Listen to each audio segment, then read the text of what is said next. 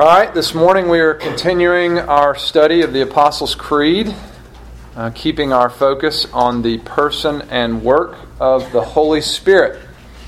So, just a brief recap. Last week we talked about the Trinitarian structure of the Creed. If you have it in front of you, uh, actually, if you have a bulletin, there's a copy of it in the bulletin.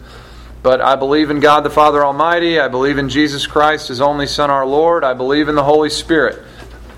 we talked about the divinity of the Holy Spirit, the fact that the Holy Spirit is God, and that the writers of the Creed were trying to communicate that in the way that they structured the Creed in that kind of Trinitarian formula. But more importantly than what the Creed teaches, uh, the Creed is simply trying to be faithful to Scripture. and we, we talked about the fact that the Scriptures clearly teach that the Holy Spirit is God. Also, that the Spirit is not just an impersonal force, but is the third person of the Trinity.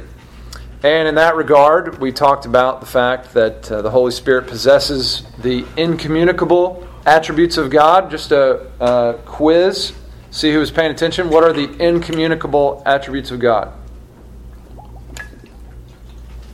Omniscience and omnipotence and omnipotence. Those are good examples. It's the um, those attributes that he doesn't share with his creatures, such as being omniscient, all-knowing, omnipotent, all-powerful.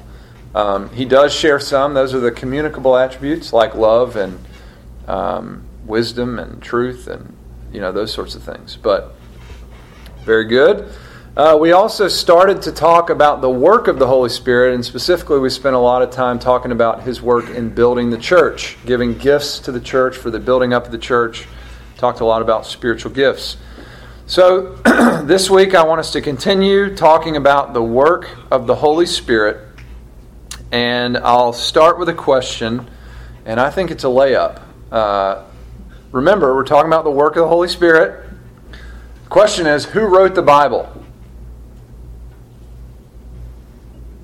What do you think? Nobody wants to say it because we're worried we might be wrong, but the Holy Spirit went through, I mean, like, Wait a second. The Holy Spirit, I mean, I thought Moses wrote the first five books, and I thought David wrote Psalms, and Solomon wrote Proverbs, and I thought Isaiah wrote Isaiah, and I thought Paul wrote 13 letters, and John wrote four. the Holy Spirit worked through those men. That's a great answer.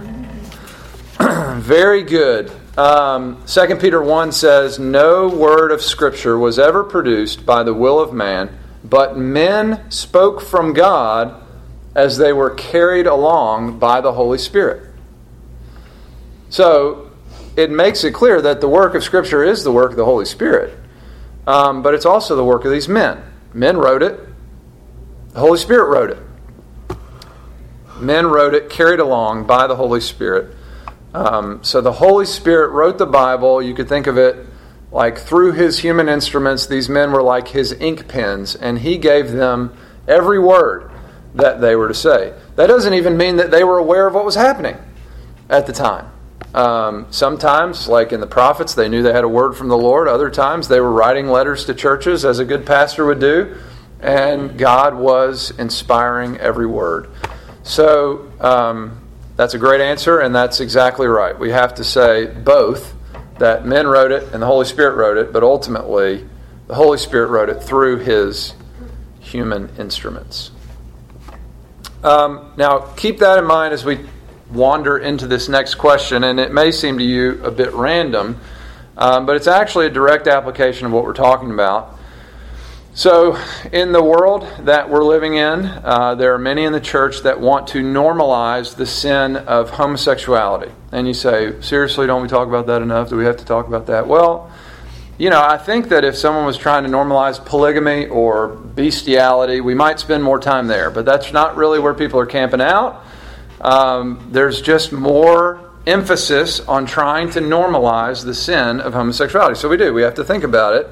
And we need to know how to respond lovingly and truthfully. I think when we don't have good answers, we tend to posture and flare up, which isn't helpful. So you really have to be able to think through these things in order to respond lovingly and truthfully.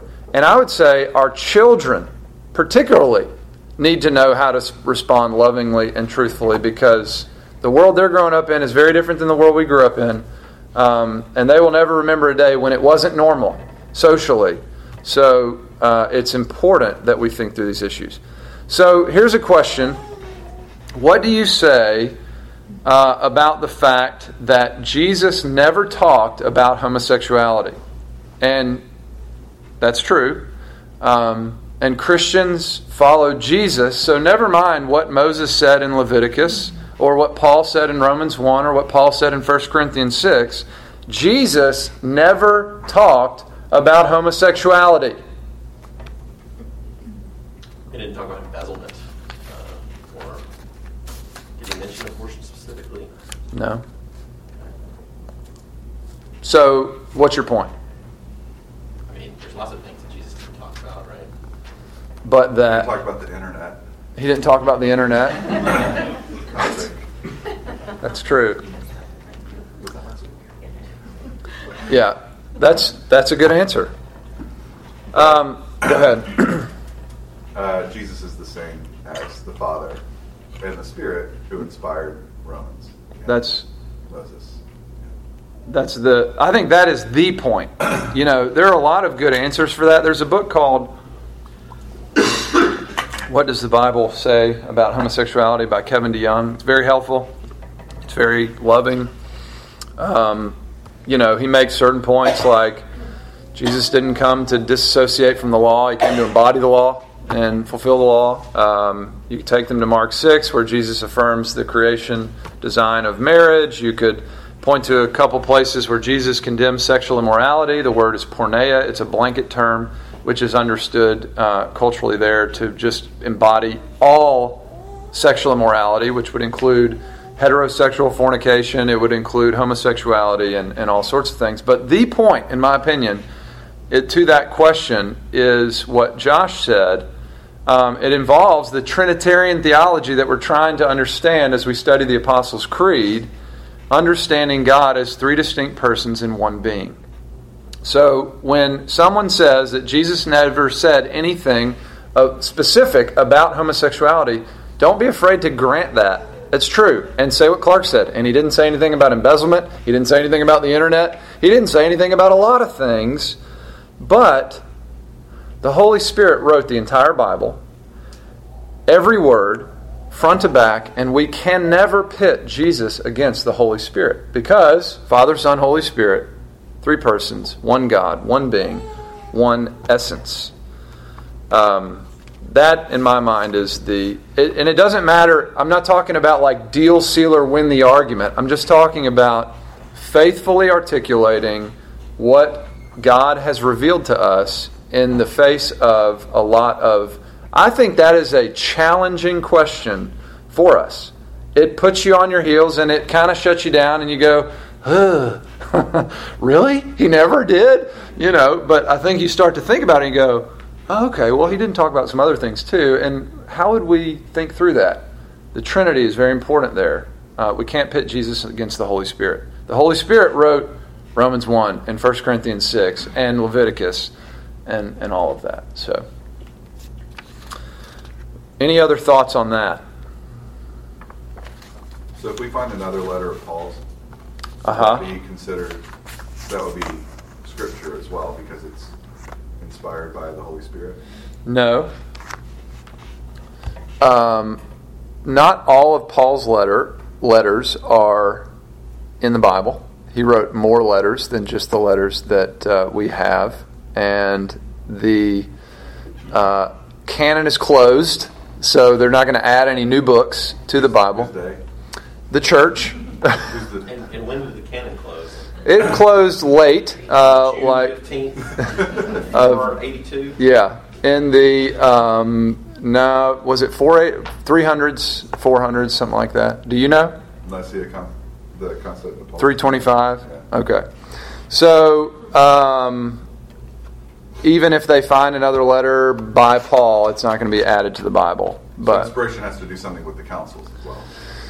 It has to do with God using ordinary means and sinful men to accomplish His perfect, holy tasks, much like He did when in writing the Scriptures. Those are real questions that I get asked. Yeah. I don't know if you do too. I really don't, other than by you. But uh, I think, it, how do you you? know what I mean? Yeah, how do Like, you get answer? the Bible and then well, you're just picking. It seems like you just pick random. Yeah. stuff, and then they don't like Thomas and.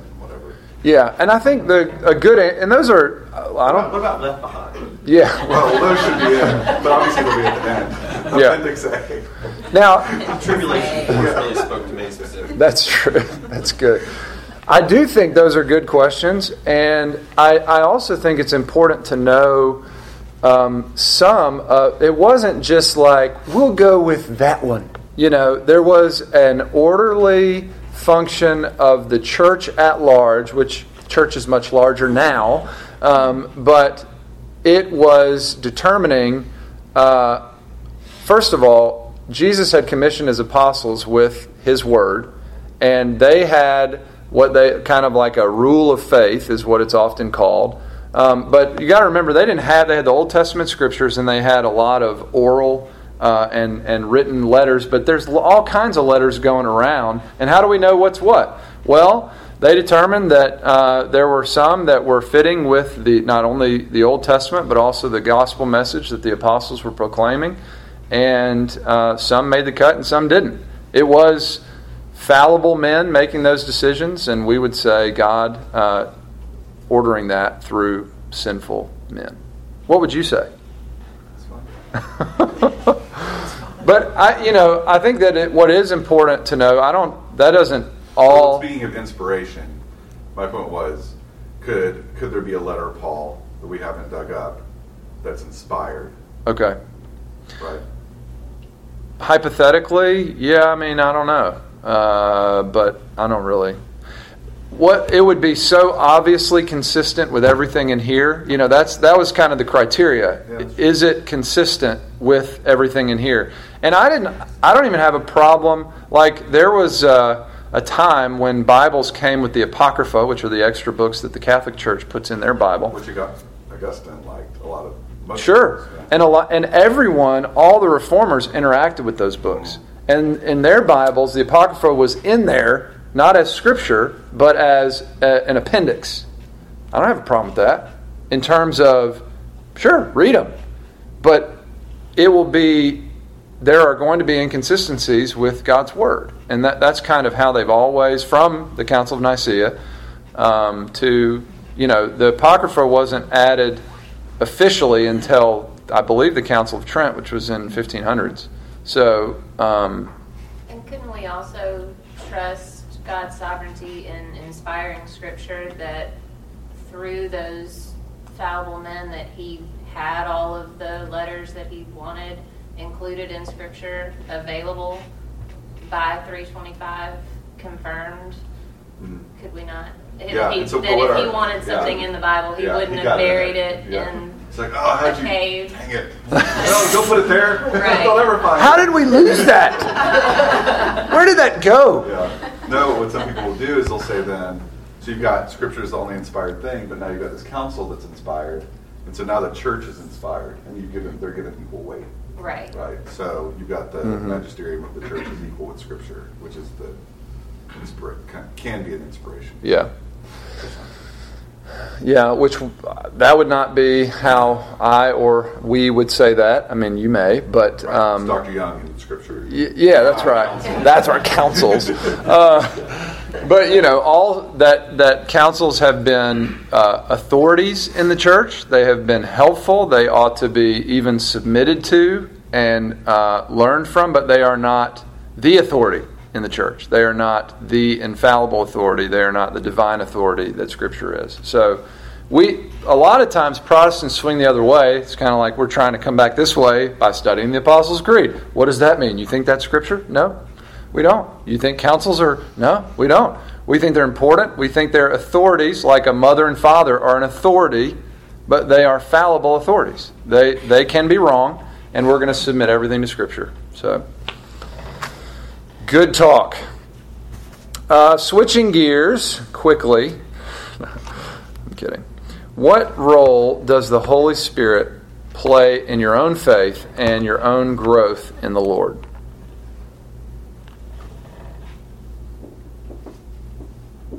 What do you think? He wrote the Bible, so there's no growth apart from the Bible. He's building his church in which we grow.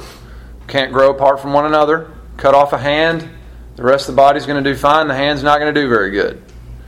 We're part of the same body. Um, what else? More individually speaking. I think when you're reading the Bible, the Holy Spirit can open your eyes to specific truths Yes, absolutely. and also foster the fruits of the Spirit. That's exactly right.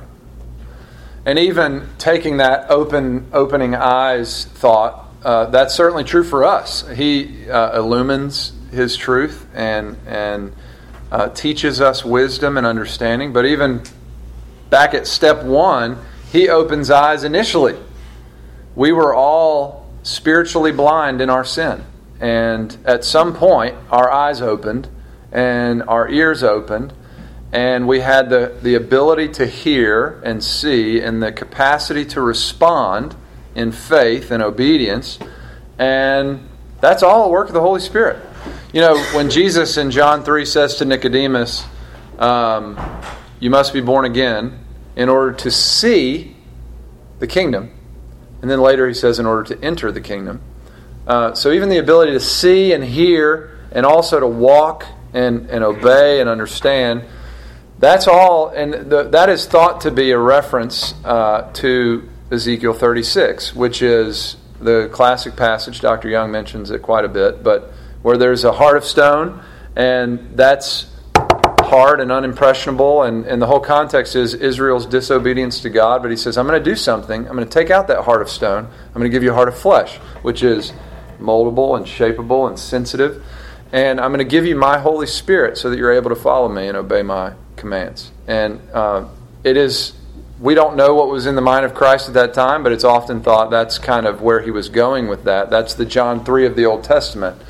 And it's clear in that passage that even conversion is a work of the Holy Spirit, as is growth in our maturity and spiritual insight. What else? I think we're all old enough to say we've seen God's word prove true in our lives. Mm-hmm. And that would be the Holy Spirit. So, like the um, internal testimony and, and affirmation that this is true, Well, and that could go both ways. If you're doing something you're not supposed to be doing, that's conviction. yes. And even if you're not really following Christ, like you're not, you don't consider yourself a believer yet, I would say that's to a degree true, to a point. To a point. You would say correctly. I mean, there is, uh, you know, the, the lesson goes into the distinction between common grace and uh, particular grace and saving grace and that sort of thing. But um, common grace, one of the examples of common grace would be like everyone has a conscience. Whether you're a Christian or not, you know, you have an internal moral compass. Now, some so suppress it and, and so torch it that it doesn't function as it should. Um, and none of our consciences function as they should ultimately because of sin. But that's a common grace. And that's, you know, a work of God, the Holy Spirit, in the world. Um, he came, it says in John 16, to convict the world of sin and righteousness and judgment. And so, um, now, that gets the uh, upped even more in the Christian as he convicts us of sin. You know, we can grieve the Spirit as we resist his convictions, his proddings, as he is kind of giving us guilt and shame about certain things that we ought to have that about. And um, that's certainly a work of the Holy Spirit. Anything else? Gifts? Gifts. Uh, you know, for the building up of the church, which is the context. It's all for the greater good. But I mean, you know, any any spiritual ability, capacity that we have is all from the Holy Spirit. Really, it's all from the Holy Spirit. I mean, any, um, you know, apart from Christ, we were dead in our trespasses and sins, but God made us alive together with Christ. And any sight, hearing, ability to respond, ability to be convicted and repent and believe and work out our salvation. You know, work out your salvation with fear and trembling, for it is God who works in you to will and to work. Even the desire to do it is, is from Him, the ability to do it is from Him. It all comes from God. And, um, you know, the Holy Spirit usually, I think, probably gets a back seat, maybe particularly in um, what we might call non charismatic circles where you know we want to be cautious about certain errors and yet we don't need to lose sight of the third person of the trinity who has an incredible ministry uh, right now in our midst in the world. Jesus said that it was better for him to go back to heaven and send the spirit now most of us would say it would be best if Jesus were here teaching and not me. Now, that's true if you're just comparing him to me. But I, what I mean is, we think it would be best if Jesus were still on earth with us. And we could, like, have Bible study with him and follow him around and listen to him teach and share a meal with him and pray with him. And Jesus says, wrong. It is better that I go and send the Spirit who leads us into the truth. Um, that's pretty shocking. So don't, we don't want to be cautious of uh, being charismatics to the degree that we neglect our understanding of the person of the Holy Spirit. I think we naturally want a person. So I know that I have a hard time just listening to the Holy Spirit. I want to read a book. I want to hear somebody tell me. Yeah. That's where I find comfort. So it's hard to listen to that quiet thing. So Jesus being here does seem more like yes. Right. When really, you know, we, we make our own Jesuses though, I think. You Sure. Know, we say, I'm going to listen to that person versus Versus, God's yeah, telling that's right. Where did he say that? Um, John, or, was it John 16? I'm going to try to find that.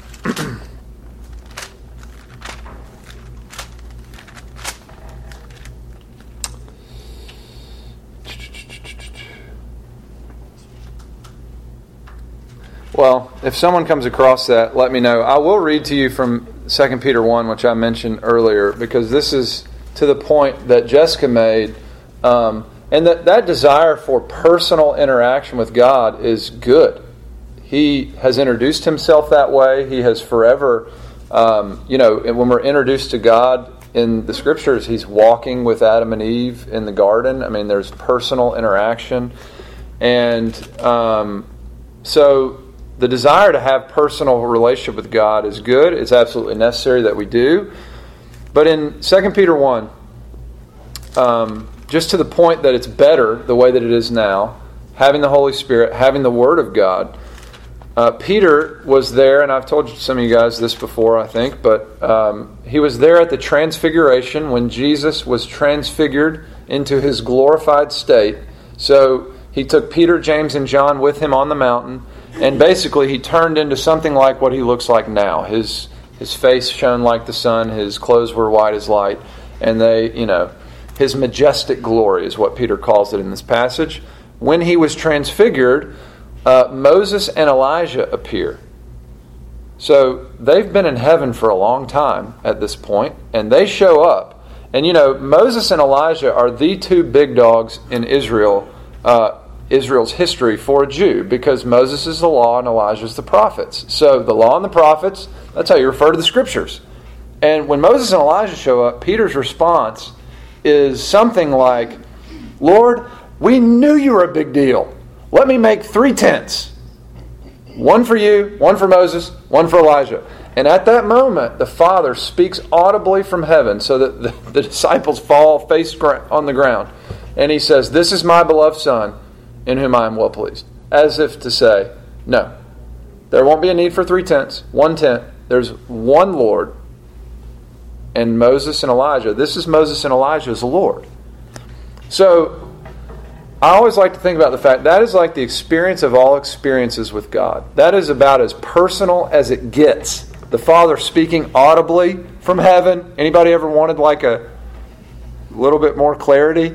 And uh, he was being clear. And Jesus, they're transfigured. They're seeing him with his own eyes. They're hearing with their own ears. Then they fall down, and Jesus touches them and says, "Do not be afraid." And he, you know, they're feeling his glorified state, touching them from heaven, essentially. Peter recounts that in 2 Peter 1, and this is what he says. He says, uh, We do not follow cleverly devised myths. Uh, when we made known to you the power and coming of our Lord Jesus Christ, we were eyewitnesses of his majesty. That's what he's talking about. When he received honor and glory from God the Father, and the voice was borne to him by the majestic glory, This is my beloved Son, with whom I am well pleased. He's talking about the transfiguration. We ourselves heard this very voice born from heaven, for we were with him on the holy mountain. And we have the prophetic word more fully confirmed. What, what some translations say is, we have something more sure the prophetic word. We have something more confirmed, the prophetic word. So, more certain than if I were there and Jesus was transfigured and I saw it with my own eyes and I heard the Father with my own ears and I fell down in fear of God because he just spoke from heaven and Jesus touched me from heaven. Um, he says there's something even more sure than that, which is the Word of God and that's the next verse is knowing this that no prophecy of Scripture comes from someone's own interpretation. It was never produced by the will of man, but men spoke from God as they were carried along by the Holy Spirit. So he's saying this is better. Now, I agree with you, and I think we all tend to think that personal interaction would be better. But not only did Jesus say it will be better when I go to heaven and send the Spirit, but then Peter testifies to that and says, We've got something even more sure than the transfiguration in the Word of God as we are indwelled by the Holy Spirit. That's pretty incredible. I don't think we tend to think about the Word as that kind of gift um, and with that kind of power, but that's the biblical witness. I mean, they all denied him after that. Right. Like they hung out with him. Yeah, So the presence of Jesus, in a sense, isn't changing. that's right. It's a great point. Yeah, Peter had been with Jesus, had prayed with Jesus, had eaten with Jesus, had sat at his feet while he taught, had seen the transfiguration, had seen his miracles, had even um, performed some of his miracles. They were sent out two by two. And yet, weak Peter wasn't transformed into bold, courageous Peter until the Holy Spirit came, until he preached at Pentecost, until, you know, that's pretty amazing to think about. But um, I think that's a, he is the classic example of how it is better. Uh, the ministry of the Holy Spirit. Anyway, good stuff. All right, uh, we'll run out of time. What are some applications for our lives as we think about the ministry of the Holy Spirit? I think it's so can be confusing to interpret what's the Holy Spirit, what's my own desire, what am I suppressing? I want all the stars to align and a good, peaceful feeling about this decision Mm. before I feel like the this is what God wants me to do. Mm-hmm. And um, so I think that's where, right, where prayer and daily interaction Yeah. comes into play. Absolutely. And faith. I mean, a lot of times, clarity comes in the rearview mirror. You know, there are going to be many decisions, even big ones, that you have to make in your life. And, you know, you're praying for clarity, and the kind of clarity that may come is okay, I'm not outside of the revealed will of God. Like, I'm not in sin as I pursue this. Um, but Josh made a huge career change. Uh, Molly's making a big career change. I mean, d- does total clarity come? Sometimes maybe people have just this real internal sense. But you know, other times there's a whole lot of like, I feel like the car's moving about 80 miles an hour and it's a muddy windshield. And I just got to trust that the Lord's driving. And I know that I'm not, as far as I can discern my own heart, not just like headlong in sin here, but I got to trust Him and make a decision. I think you're right. I mean, it's just this daily abiding, trusting, okay, Lord. And you know what? If it's not from Him, if it's not His will, He will slam doors shut. He will send you on a fork in the road. He will do things in your life you never knew how to ask for. I think, Okay. I think you also are going to be allowed to make really bad decisions. Sure, you are. and, and learn from those. Yes, He I'm will. Sure I agree with the doctrine of like an open door either, because I think sometimes we think, well, this opportunity came up, that must be God because it's open.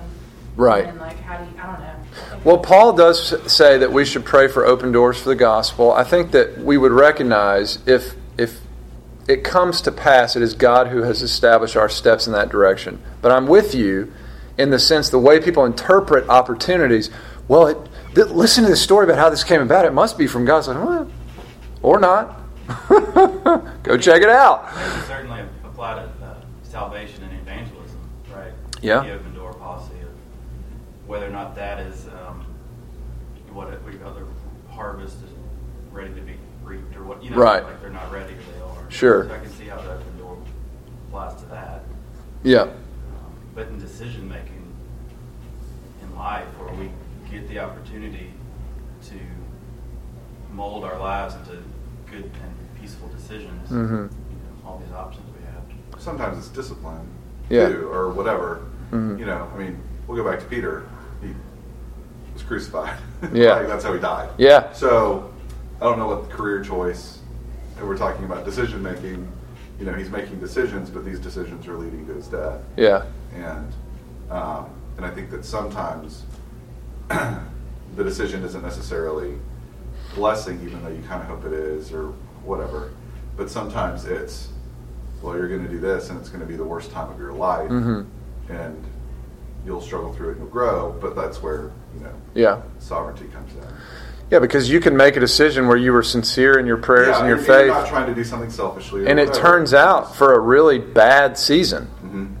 Well, but that's where we get back to like we think God intends our happiness Yeah. when really what he's after is our holiness and the I mean the ultimate picture of that would be the death and resurrection of Christ, the death and resurrection of his apostles, you know, where yeah, that's maybe if we thought about that. Hey, whatever this decision ends up, I'm going to die relatively soon. And and then I'm going to be in glory, which is the greatest thing. Uh, but as bad as it ends up, eh, you know, it'll be okay. I mean, Jessica told me one time, thing you have to do to follow the Lord is just work out your greatest fears before the Lord. And you can kind of come to terms with that and trust Him there. Well, you'd be all right. I think that's good advice, actually. Okay, what's the worst thing that could happen in this situation? Well, usually, if you get creative, some pretty bad things could happen. But if you can trust God there, might free you up a little bit. in regards to the Holy Spirit too, I think um, one thing the Holy Spirit does is assures the end. He assures where we're going to end up. That's right. So that take that should a better understanding of that should give the believer more uh, confidence to even persevere through bad times, not to get about good times. Um, I was thinking, think about you know uh, when God entered covenant with Abraham and walked through the you know the split Mhm. uh, bodies of the animals, made Abraham fall asleep because he knew he couldn't keep his half of the covenant. And the Holy Spirit's kind of performing the same function. Jesus said, uh, "I'm going to justify you." And then I'm not going to leave you to your own devices to try and get there by yourself, but I'm going to send the Holy Spirit to assure that uh, even you know you draw the little up and down thing that's supposed to be your spiritual walk or whatever. Yeah. But the end is always going to be the same, no matter what the line looks like. That's right. The Holy Spirit. So, uh, understanding the role of the Holy Spirit for believers should give some confidence Yeah. um, and freedom to not have anxiety uh, temporary concerns. It doesn't work out like that particularly well because we're still fighting the flesh. But Yeah. um, even uh, freedom to take risks. You know, like I'm not, Lord. Uh, I'm, I think that I'm here and I'm not sinning against you flagrant, flagrantly as, long, as far as I can see. My heart's in trusting you. I know it's not fully trusting you. I've got, you know, I'm still battling all this flesh, but, but uh, it that reality that Sam's talking about, that the Holy Spirit has fixed our ends in heaven, it gives comfort in seasons of trial and devastation. How could a sovereign good God bring me here? Well, don't He's not just bringing you here, He's bringing you through here to get there. And the end is fixed. The end is fixed in glory.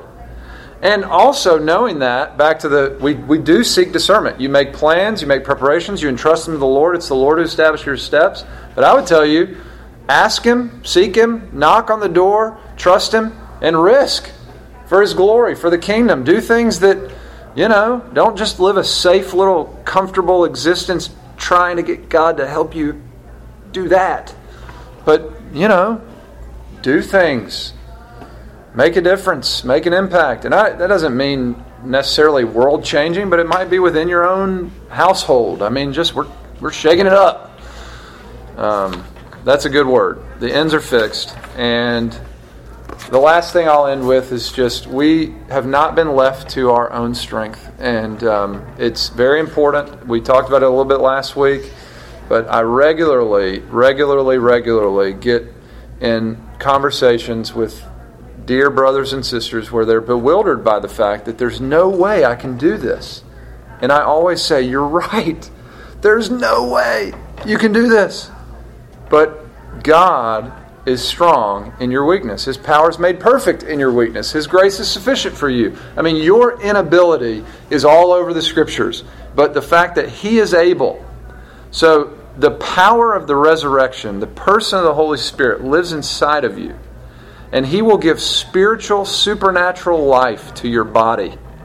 As you are faced with whatever it is that you're faced with that feels completely insurmountable, it is in your strength. It is absolutely not with God and His strength. So take heart. Jesus has indeed overcome the world, and He has sent you that very power in the person and work of the Holy Spirit to indwell you and get you home, and in the meantime, to overcome the insurmountable uh, as we go. Let's pray. Father, we are grateful for your grace and mercy and love. It is steadfast and immovable and always abounding, uh, Lord, to us. We are not worthy. We are grateful, though, uh, to know more and more of you and uh, your person and work. Lord Jesus, also yours, and Holy Spirit, also yours. Uh, we want to know you, the one true God, Father, Son, Holy Spirit. And, and we pray, would you please give wisdom and insight into the true knowledge of you, uh, to the end that we might be humbled before you, that we might grow in the fruit of the Spirit in our lives, that we might serve you with faith and courage and boldness. Would you use us to glorify you? And we do pray in Jesus' name, amen.